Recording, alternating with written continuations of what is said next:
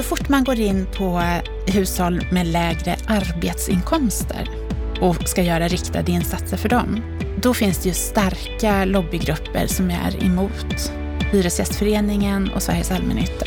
Och så fort de säger nej, då är det nej i Sverige idag. Så då, varför stånga sig blodig mot det? Hon har fått kritik för att hennes rapport om en social bostadssektor i Sverige är för snäll. Själv menar Anna Granat Hansson att om hon är mer radikal så kommer starka lobbygrupper att säga nej och att det hon föreslår det är en praktisk framkomlig väg för att lösa de problem vi har med att många människor i Sverige lever utanför vårt system i hemlöshet. Och kritiken att införandet av en social bostadssektor, social housing som vi ofta kallar det, att det skulle leda till marknadshyror, det blir hon bara trött på eftersom hon menar att detta inte har något med hyressättningssystemet att göra. Varmt välkommen till Bopolpodden där vi idag träffar bostadsforskaren Anna Granat Hansson som nyligen kom med sin rapport, eller sin bok, En social bostadssektor i Sverige. Ett eh, samtal som Lennart Weiss är mycket kritisk till. Varför? Det får du höra sist i programmet. Jag heter Anna Bellman och vi börjar som vanligt med veckans Aktuellt. Varje vecka i Bopolpodden så börjar vi med veckans Aktuellt, det som har hänt på den bostadspolitiska arenan under veckan. Och just den här veckan är det en lite tyngre start än vanligt, för nu uppmärksammar vi att en av branschens mest tongivande och ledande debattörer när det gäller samhällsbyggnad, en vacker arkitektur, Emma Jonsteg på Utopia, att hon har avlidit efter en relativt kort tids sjukdom. Ja, det är verkligen ett besked som, som eh, var tungt att bära. Jag såg det på Facebook eh, i helgen och det var hennes eh, make Jesper Löfqvist som berättade om det hela. Det var känt sedan ett tag att Emma var svårt sjuk i cancer. Men det är klart som sjutton att eh, när vem som helst som är mitt i livet eh, har fyra barn och en framstående karriär och så rycks bort förhållande, under ja, förhållandevis kort tid så, så berör det ju människor. Och det är precis som du säger, Emma var en av de mest tongivande och jag skulle säga eh, absolut främsta arkitekterna i vårt land. Det räcker för vem som helst att gå in på Utopias hemsida och titta på deras projekt så kan man se att nästan allting som har kommit ur Utopia är märkesbyggnader utav väldigt, väldigt hög kvalitet. Och jag måste säga att det är faktiskt Utopia och Emma Jonsteg som själv har nyanserat min syn på debatten om arkitektur. Jag, jag tillhör ju själv inte arkitekturupproret, men jag har varit en kritiker utav mycket av modern arkitektur. Men just Utopia och Emma Jonsteg visar att modern arkitektur kan vara både kreativ och vacker och väldigt tilltalande. Eh, men det här är framförallt en personlig förlust för familjen och Utopia och eh, ja, det är väldigt sorgligt. Men det för oss ju ändå vidare till just det som du nämner att hon har åstadkommit när det gäller arkitektur. Och då finns det ju pris som har getts ut i veckan, Kasper Salin-priset. Ja, det måste man ju kommentera med viss grad av humor. Kasper Salin-priset, som är alltså branschens absolut mest prestigefyllda pris, har varit kontroversiellt under en följd av år. Eh, kritikerna har menat att det de eh, så att säga premierar är en typ av modern arkitektur som, som eh, egentligen saknar kvaliteter som tillför stadsrummet det vi önskar. Och det som är komiskt i år, det är ju att den, det, det projekt, den byggnad som har fått Kasper Salin-priset, BRF Vida Göteborg, samtidigt toppar motprisets topplista, nämligen Kasper Kalkonpriset. Och det är ju en händelse som måste uppmärksammas. Jag, skulle uppmär jag, vill, jag vill uppmana folk att gå in och titta på bilderna av det här projektet. Jag måste själv erkänna att jag tycker att det är uttryck för en brutal strukturalism som jag har väldigt svårt att se som, som, som kvalitativ arkitektur och som eh, gör vårt eh, stadsbyggande mer vackrare och, och, och, och tillför kvaliteter i världen. Jag, jag gjorde en iakttagelse när jag gick igenom Stockholm city häromdagen. Nu har ju alltså de nya byggnaderna runt Sergels torg då blivit av med byggnadsställningarna. Eh, mitt företag har tyvärr varit med och byggt ett, en av de här husen. När jag tänker på, på nya Waterfront i Stockholm, nya Scandic Hotel mittemot eh, centralstationen. Jag tänker på de byggnader som man har ersatt eh, gamla projekt med runt Sergels torg. Så undrar jag vad stadsbyggnadskontoren och politikerna egentligen sysslar med. Jag tycker det är otroligt fult. Jag kan inte låta bli att tycka det. Jag menar, du går bara några eh, meter ner på Hamngatan och, och, och går förbi NK och de här vackra 1800-talsbyggnaderna. Det hade ju en kvalitet som gjorde att stadsrummet fick liv och kraft och, och kvalitet. Vi är på fel spår när det gäller arkitektur och jag tycker att Kasper Salinpriset juryn bakom Kasper Salinpriset har gjort ett präktigt självmål och de kommer i praktiken att bidra till en ännu hårdare debatt om vad som är god respektive mer bristfällig arkitektur. Så du menar att Kasper Salinpriset egentligen inte fyller någon funktion? Jag tycker att de har gått bort sig totalt. Därför att eh, jag skulle vilja mana eh, människor att, att, att eh, ta reda på P.O. Hallman. Det är Monica Andersson, en av bostadspolitik.ses krönikörer, som har uppmärksammat mig på P.O. Hallman. Man ska läsa hans biografi och ta del av den stadsbyggnadskonst som han representerade. Det vackraste vi har i Stockholm, det har P.O. Hallman varit upphovsman till, som i samarbete med goda arkitekter skapade fantastiskt vackra boendemiljöer. Det är dit vi måste tillbaka. Det är inte en motsättning mellan ny och eh, traditionell, eller ska vi säga mer klassisk arkitektur. Det är en motsatsställning mellan kvalitativ och bristfällig arkitektur och stadsbyggnad. Det är den debatten vi måste våga föra. Och det måste arkitektkåren våga föra också. Jag tycker Kasper Salin, eh, juryn, har gjort ett oerhört självmål genom att utse BRF vila. En annan nyhet som kom häromdagen det är att Bolund nu är redo att agera. Ja, det är väl det som man får fråga sig. Coronaviruset sprider ju skräck i börserna eh, och vilka konsekvenser eh, som viruset kommer att få för bygg och bostadsbranschen, det vet vi inte ännu, men jag är rädd för att vi redan kommande vecka kommer att se att en del byggen kommer att stängas. Eh, därför att det helt enkelt har spridit smitta så att man måste sätta de här projekten i karantän. Det kommer få konsekvenser. Igår kunde vi läsa i nyheterna att eh, Stabilitetsrådet höll ett extra insatt möte för första gången då säger Per Bolund att det understryker ansvaret eh, och allvaret eh, som vi ser på de finansiella marknaderna och så säger han då enligt text-tv ändrade bolånetak och amorteringskrav är möjliga åtgärder. Men så tillägger han att det är Finansinspektionen som avgör det. Men det hänvisar han väl alltid till? Jag tycker att det här är ett uttryck för en politikerroll som vi måste ställa under debatt. Eh, vi behöver ha politiker som är politiker och agerar. Vi, vi, politiker som i praktiken är talespersoner för våra myndigheter har abdikerat och förstår inte sin roll. Vi ska ha expertmyndigheter att göra analyser, men vi ska banne med ha politiker som fattar beslut. Om, om Per Bolund eh, ser sig som, som någon form av eh, eh, kommunikationschef för Finansinspektionen, då tycker jag han ska eh, söka ett nytt jobb. Det här är eh, inte vad förväntas av en ansvarig politiker. Politiker ska agera, hålla i rodret och styra skutan. Och detta att han då hänvisar till Finansinspektionen, det har han ju gjort under hela tiden. Ja, det är tyvärr ett uttryck för det jag sa i samband med eh, bygg och bostadssamtalen med statsministern. Jag ställde väldigt hovsamt en fråga till, till finansmarknadsministern om, om han med gott eh, självförtroende kan, kan, kan säga att regeringskansliet har gjort en självständig analys av konsekvenserna utav olika kreditrestriktioner så att man med utgångspunkt ifrån den alldeles uppenbara målkonflikt som vi har mellan å ena sidan finansiering och å andra sidan eh, åtgärder eh, riktade mot bostadsmarknaden. Och då, då, säger han bara eh, till, som svar till mig, vi ser målkonflikten. Men jag fick ju inte ett svar på om man har gjort en självständig analys. Så jag skulle nog säga så här, svaret är nej, man har inte gjort det. Och det är skälet till att man även i det här fallet hänvisar till Finansinspektionen. Det politiska ansvaret, det, det, kräver att man gör egna analyser och fattar egna beslut. En politiker som sitter i händerna på myndigheterna eh, är inte en politiker som, som, har, eh, som tar det fulla ansvaret för sitt ämbete.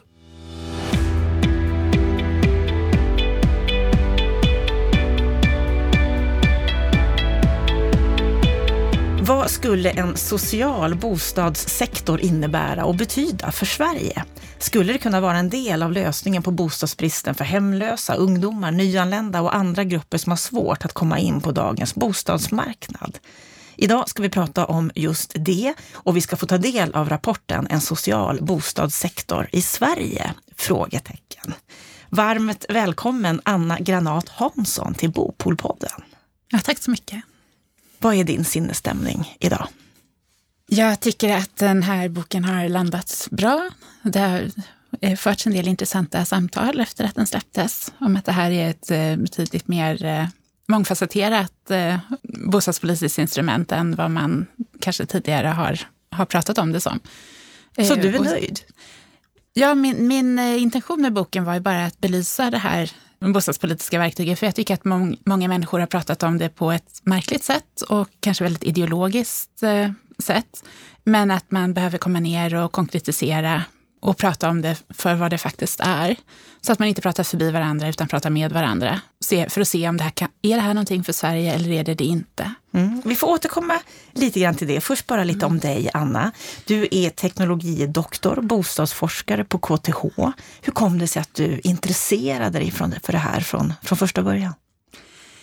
Jag är ganska ny inom eh, forskningen. Jag har hållit på i lite över fem år jag började med bostadsbyggande, men på senare år så har jag verkligen blivit klart för mig att eh, det här är ett jättestort samhällsproblem med de grupper som verkligen helt hamnar utanför bostadsmarknaden och som inte alls kan efterfråga nyproduktion. Vändpunkten för mig, måste jag erkänna, var ett samtal med en kvinna som jobbade på ett, eh, en eh, kvinnojour. Och hon beskrev för mig hur de här kvinnorna efter ja, de har blivit misshandlade och de kanske har små barn och de kommer till skyddat boende och får all medicinsk hjälp och så vidare. Men sen när de är klara där och behöver komma hem igen, då händer det ganska ofta att de får flytta hem till den mannen som misshandlade dem från första början och börja om från början igen. Och det tog mig väldigt, väldigt hårt, måste jag säga. Jag tänkte att det, kan man göra någonting åt det här så är det någonting som är väldigt viktigt att forska om. Så det blev en hjärtefråga för dig?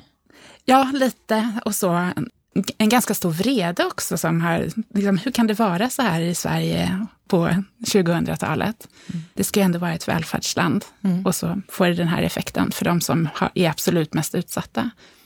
Sen så finns det många andra grupper som också omfattas av det här eh, drivet. Men, men just den situationen med, med henne gjorde att jag liksom tog beslutet att nej, jag måste titta på det här. Mm.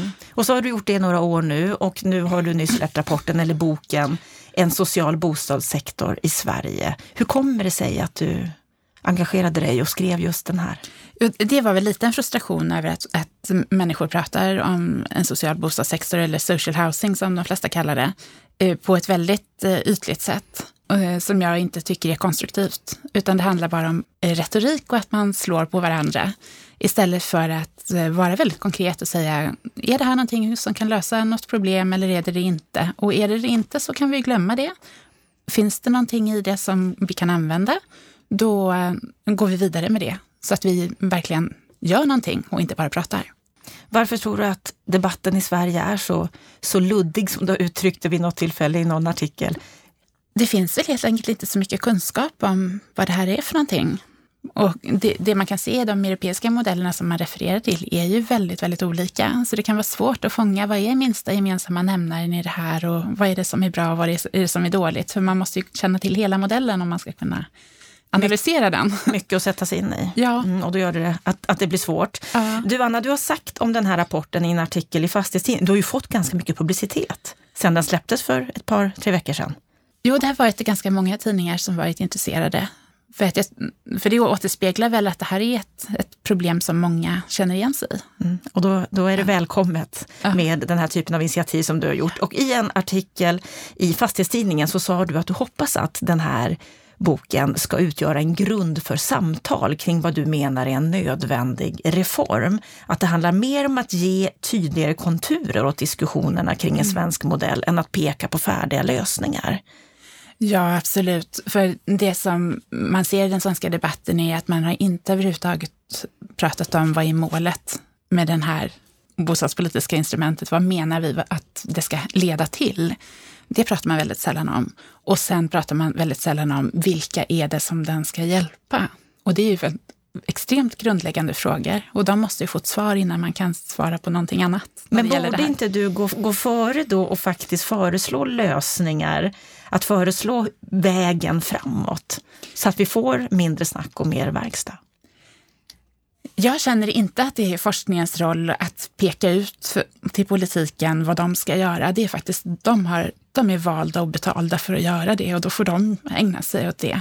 Men jag kan belysa det här ur olika vinklar och säga att ni kan välja den här eller den här vägen och hjälpa till med bakgrundsinformation så att de får lättare att ta sina beslut. Vad tror du, vad är det som gör att Sverige med den fantastiska välfärd vi har och har haft under så lång tid har så svårt att hantera just det här, de mest utsatta? De här problemen finns ju överallt och alltid, även i en, ett jätteomfattande välfärdssystem.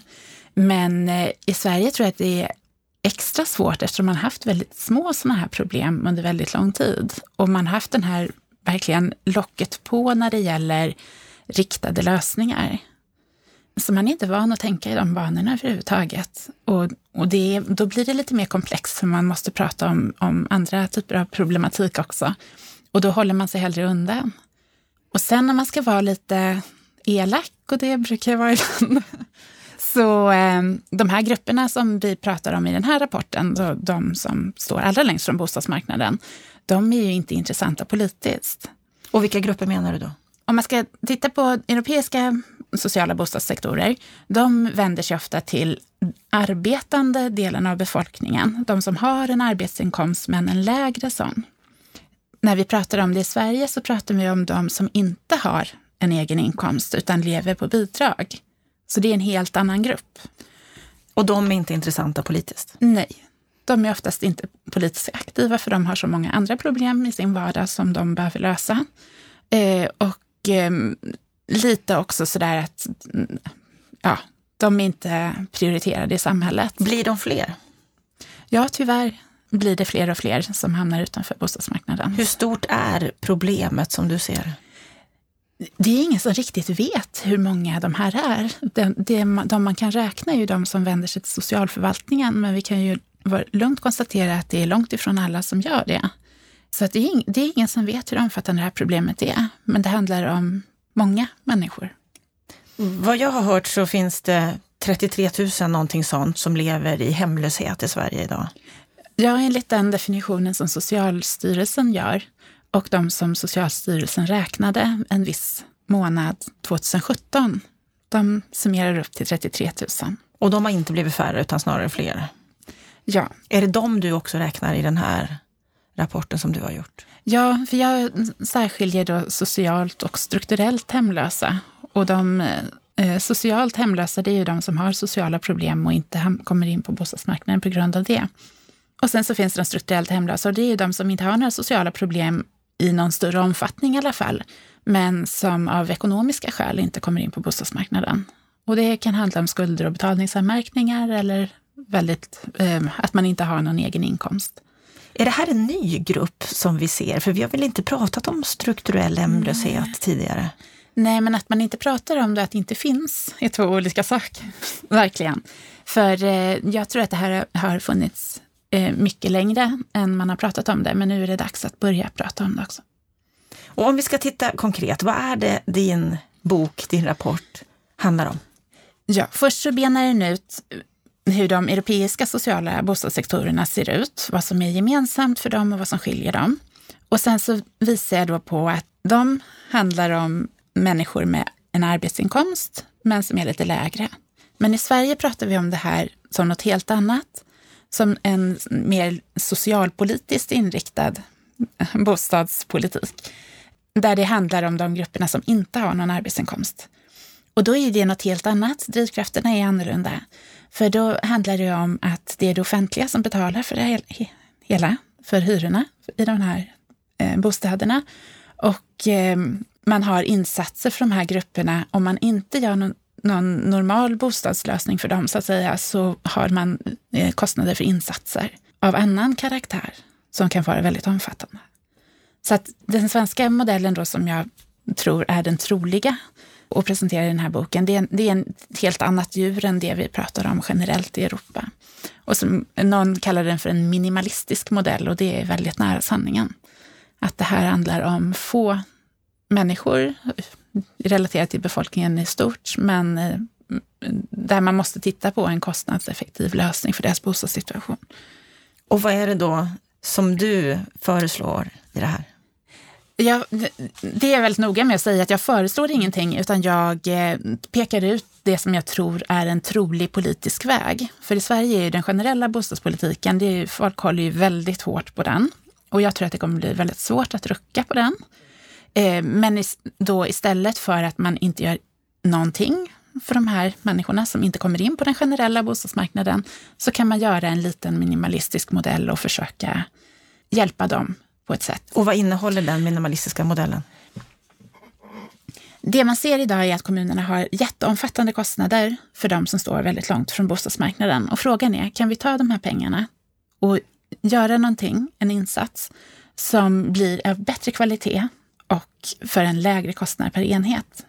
Det är det som jag vill eh, skicka budskapet, att det måste man pröva. Och jag tror inte att staten har en jättestor roll i det här, utan jag tror att det är kommunerna som tar ledartröjan. För det är de som har ansvaret idag? Ja, och det är de som sitter med problemet väldigt upp i knät. Mm. Och det är dyrt idag? Ja. Vi pratar om Jätte, många miljoner? Jätte, jättedyrt. Mm. Eh, men sen så är det frågan också om vad kommunerna kan och vill hjälpa till med. Det är inte säkert att de kanske känner att nej, men det här problemet, det, vi klarar inte det, vi kan inte det, så vi hoppar över det. Och vad är din känsla där? Har du, har, har du pratat med några kommuner om det? Ja, det har jag gjort. Och Ehm, det, det som är slående det är ju att de, är, de vet inte hur de ska hantera det här. För det är, ett väldigt, det, är liksom, det är ett komplext problem och det är ett väldigt stort problem. Och då kan det hända att politiken känner att nej, men då eh, försöker vi inte det och göra någonting. Och det man ser också är att många, ett ökande antal kommuner också ser till att göra sig av med den här typen av hushåll genom att skicka dem till andra kommuner oftast då mindre kommuner som inte kan försvara sig mot det. Och det är ju en eh, utveckling som håller på att knäcka en del småkommuner. Fullkomligt. Att de större kommunerna skickar de här utsatta så att säga till andra kommuner. Ja. Det kan handla både om försörjning, de som får försörjningsstöd och då övergår, får den lilla kommunen betala det istället. Då. Och, och du har pratat om att det mm. handlar om en rundgång av pengar. Är det det här du belyser då? Nej, en, en rundgång på pengar det är ju att man istället för att eh, betala ut alla de här enorma beloppen som går till tillfälliga dyra lösningar och som, som betalas genom försörjningsstöd. Då. Det, försörjningsstöden går in och betalar hyrorna i de här tillfälliga och dyra lösningarna och sen går det bara runt, runt i kommunen. Då kan ju kommunen säga att ja, men det här är ju, vi betalar det här så då kan vi göra någonting bättre eh, med de här pengarna.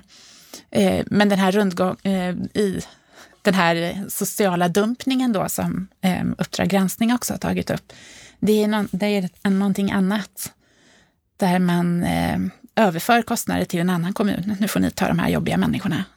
Och det kan både handla om människor som bara har ekonomiska problem, eller det är inte så bara i dagens samhälle, men det kan också handla om eh, tunga missbrukare, sådana som, som skapar väldigt stora insatser och kostnader. Och hur skulle man kunna komma till rätta med den här dumpningen? Ja, det är ju jättesvårt. Det är ju, eh, för de, de, kommuner som skickar människor. En del skulle kunna, säkert kunna klara av att göra någonting och andra har gjort jättemycket men känner att nu måste fråga att Nu, nu har vi så många att nu kan vi inte göra mer.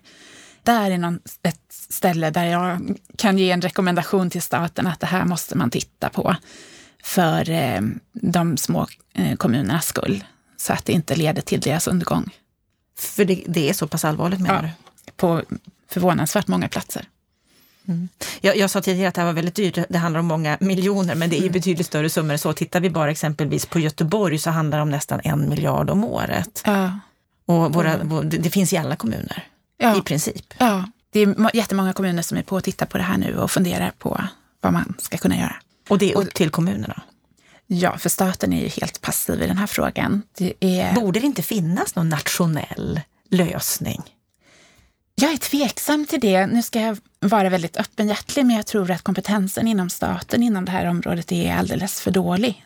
De skulle inte klara det, utan det är kompetensen i den här frågan finns i kommunerna.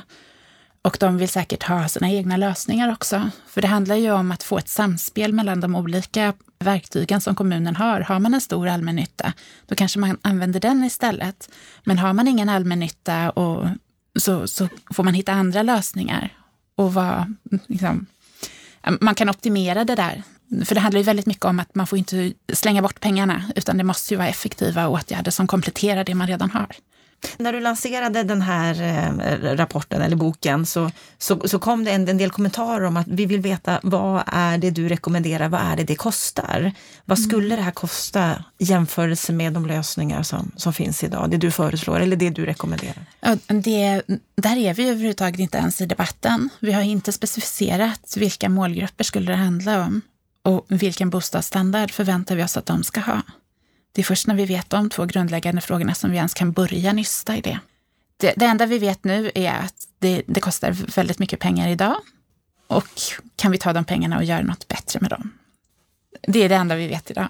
Och då tror jag att i, var, i varje kommun så måste man sätta ner foten och säga att de här grupperna omfattas och det här vill vi göra för dem och resten struntar vi i.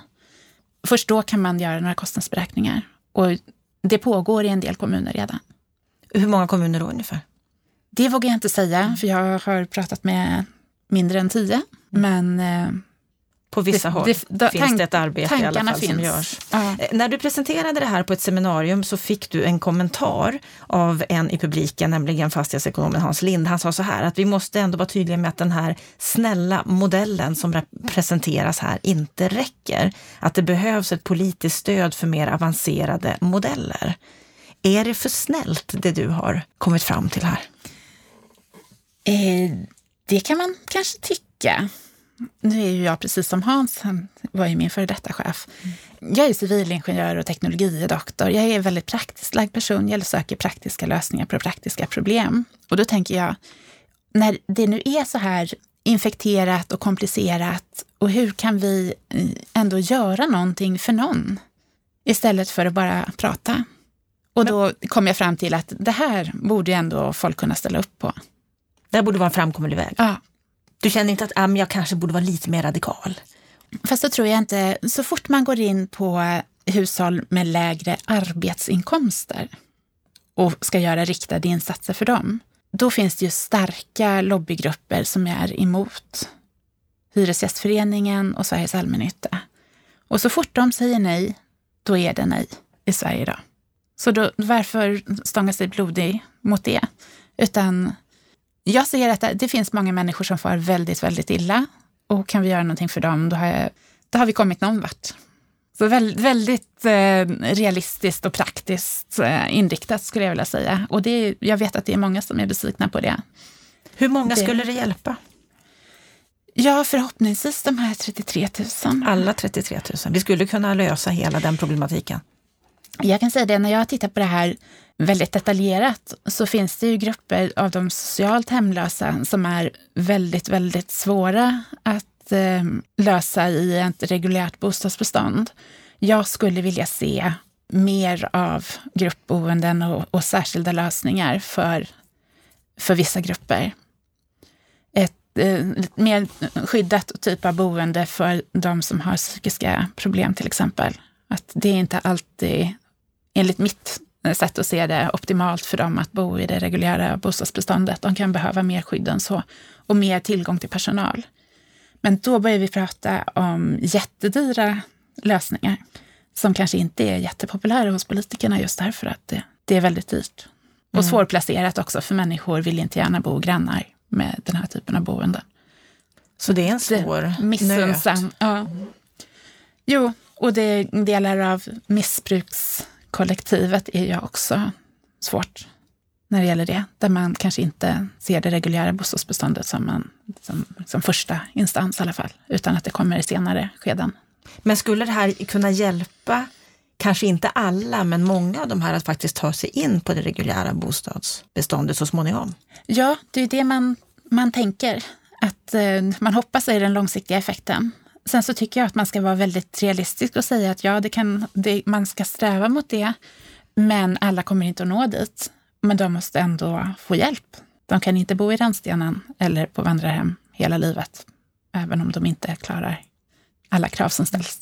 Hur, hur ser du på den här kritiken, den här debatten om att det här leder till en ökad segregation? Ja, det är en icke-fråga för mig, för det handlar om hur man gör det. Och det, där, dit har vi ju inte kommit än alls. Det man ser i andra länder är att det finns en väldigt, väldigt stor medvetenhet om att en, sprida ut det här, inte ha stora koncentrationer och så. Och det finns olika metoder för att lösa det. Och det tycker jag att om det här skulle bli aktuellt i Sverige, eller det är ju redan aktuellt, för det finns ju redan i vissa kommuner, så att man skulle kunna titta lite mer på det och eh, använda sig lite mer av de erfarenheter som faktiskt finns. För det vi ser idag är ju att det växer fram en del sådana här hus. Och där, där man koncentrerar de socialt Precis. utsatta till just olika hus. Ja, och jag, där vill jag ta de kommunerna som har gjort det lite i försvar, för man har i alla fall försökt att göra någonting och det tycker jag är bättre än att inte göra någonting alls.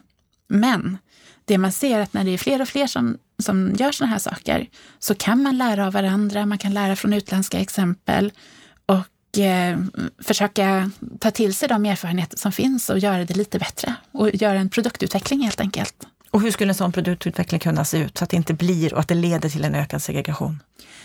Man kan titta på Oslo till exempel som håller på att omstrukturera sitt sociala bostadsbestånd just nu.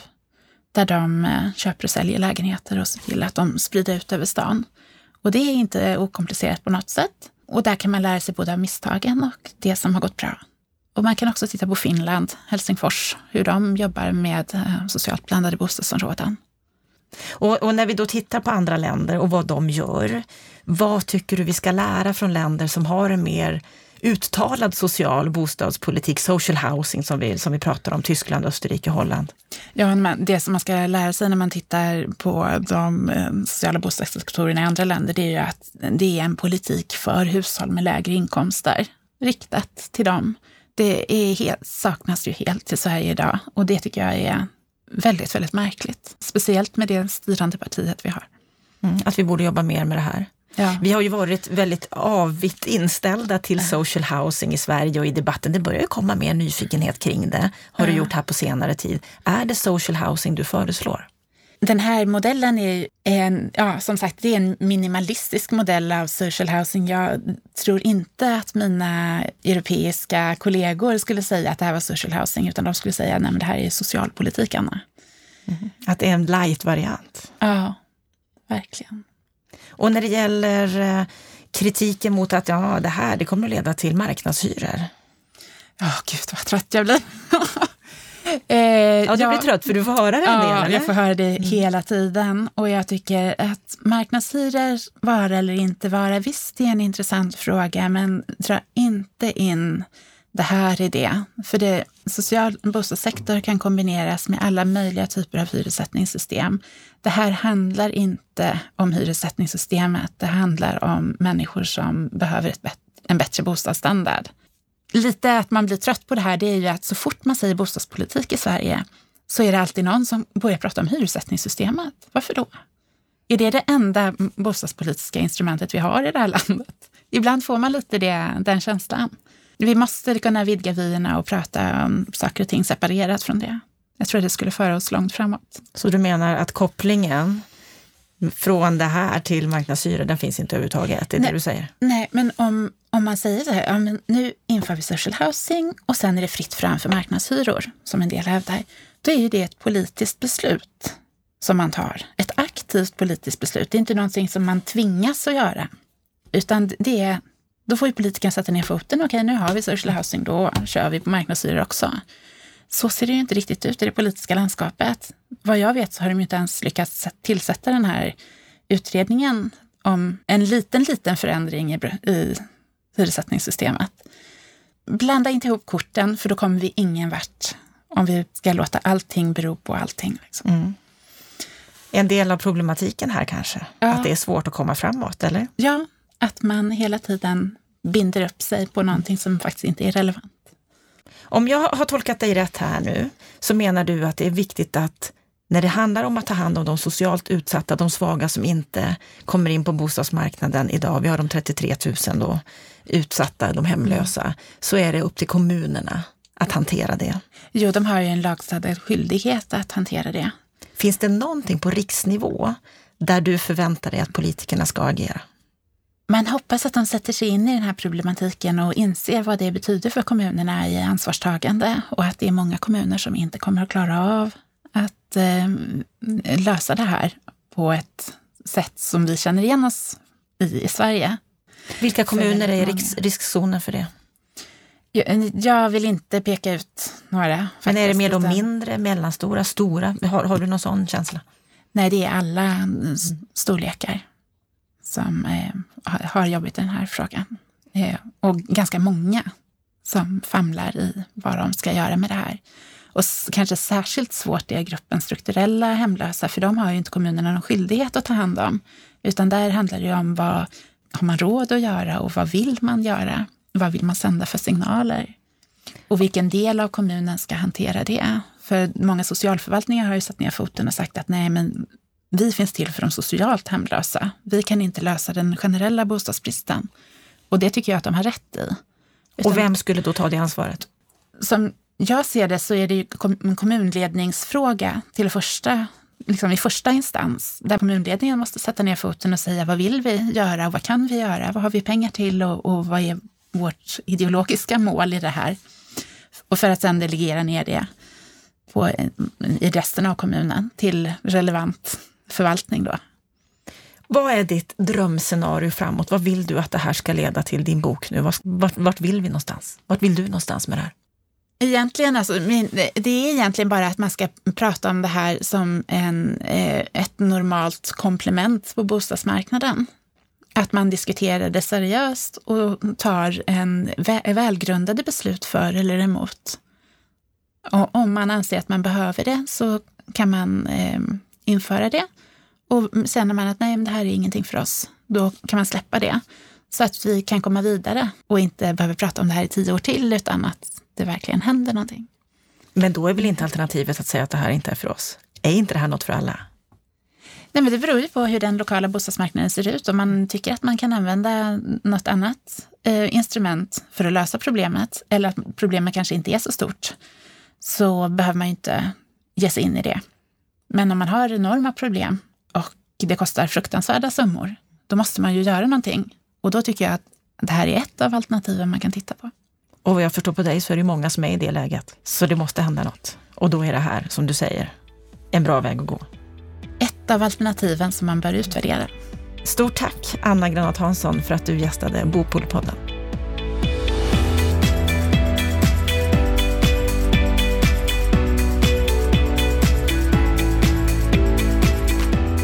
Ja, då har vi hört samtalet med Anna Granat Hansson. Vad säger du om det här, Lennart Weiss? Ja, jag vet faktiskt inte vad jag ska säga. Jag, jag är både förvirrad och en smula eh, känslomässigt engagerad. Därför att jag har under ett, två års tid lyssnat på den här debatten från sidan och, och eh, varit förundrad över bristen på konkretion. Och om Anna Granat Hansson nu representerar någon sorts eh, ehm, säga, utgångspunkt för konkretion så kan jag säga att jag är förvirrad på en högre nivå. Därför att eh, eh jag tycker att hela problembeskrivningen och analysen är väldigt eh, svag. Den är vag och den är full av självmotsägelser. Får jag peka på två exempel? Hon börjar med att säga så här att den här debatten handlar inte om de socialt utslagna som så att säga kommunernas eh, olika insatser är riktade mot idag. Hon pekar ut gruppen strukturellt hemlösa som ju i debatten eh, är liktydigt med ekonomiskt svaga. Sådana som av något skäl inte längre betalar hyran och, och hamnar i, i hemlöshet. Men sen går hon ju över till att argumentera för de bördor som kommunerna är utsatta för just för gruppen socialt utslagna. Så du menar att hon säger emot sig själv? Där? Ja, jag förstår faktiskt inte logiken. Jag har inte läst boken, jag har bara lyssnat på samtalet. Men här begriper inte jag logiken. För det hon sen pratar om i 80 procent av ditt samtal är gruppen socialt utslagna. Då vill jag bara påpeka att för den gruppen har vi inom ramen för det svenska välfärdssystemet och svenska bostadsmarknaden accepterat att det krävs särlösningar. Det har vi gjort i alla tider. Den gruppen har i alla tider behövt hotellhem, särskilda bostäder, gruppbostäder, HVB-hem och vad det nu är. Det problemet ser jag, det ser politikerna och det är ett mängdproblem. Gruppen har blivit för stor i förhållande till de insatser som görs idag. Det kan vi vara helt ense om. Men jag kan inte se att det blir ett argument för en ny typ av bostadsmarknad. Jag kan inte se att hon ger något svar på gruppen strukturellt hemlösa överhuvudtaget och det kan vi återkomma till. Sen blir jag lite irriterad, får jag erkänna, när, när Anna börjar med att säga att debatten är grund. Därför att jag tycker själv att hon gör sig skyldig till, äh, till, till en tämligen grundanalys när hon bara stirrar sig närsynt blind på bostadsmarknaden. Därför att bostads debatten, eller förlåt, bostadspolitiken är en förlängning, en funktion av det välfärdssystem som man har. Anna säger eh, eh, konkret, vi behöver riktade åtgärder för den här gruppen, vilket betyder att hon förordar eh, i systemtermer då betraktat en sorts minimalistisk välfärdspolitik. Och då kommer vi in på gränslinjen mellan, skandinaviska, eh, mellan den skandinaviska modellen, nordiska välfärdsmodellen och den kontinentaleuropeiska. Där den nordiska modellen bygger på generella lösningar och inkomsttrygghet i botten. Socialförsäkringssystemet, arbetslöshetsförsäkringen är liksom grundfundamentet i den svenska eh, välfärdsmodellen och förlängningen av det har ju varit den generella bostadspolitiken. Den kontinentaleuropeiska bygger på grundtrygghet. Det vill säga, du har inte de här trygghetssystemen, de får du finansiera själv, privat. Men istället har vi en sorts grundtrygghetsnät och i förlängningen av den modellen så har de den sociala bostadssektorn. Så när man argumenterar för den här modellen, alltså någon typ av minimalistisk modell för Sverige, då ger man sig rakt in i debatten om, om välfärdssystemets grundläggande funktionssätt och då förstår man inte, tycker jag, vilka krafter man river i. Då river man i fundamentet i den svenska nordiska välfärdsmodellen som ändå i en internationell global jämförelse har visat sig vara den mest framgångsrika i världen. Så jag tycker att hon är ganska grund själv därvidlag.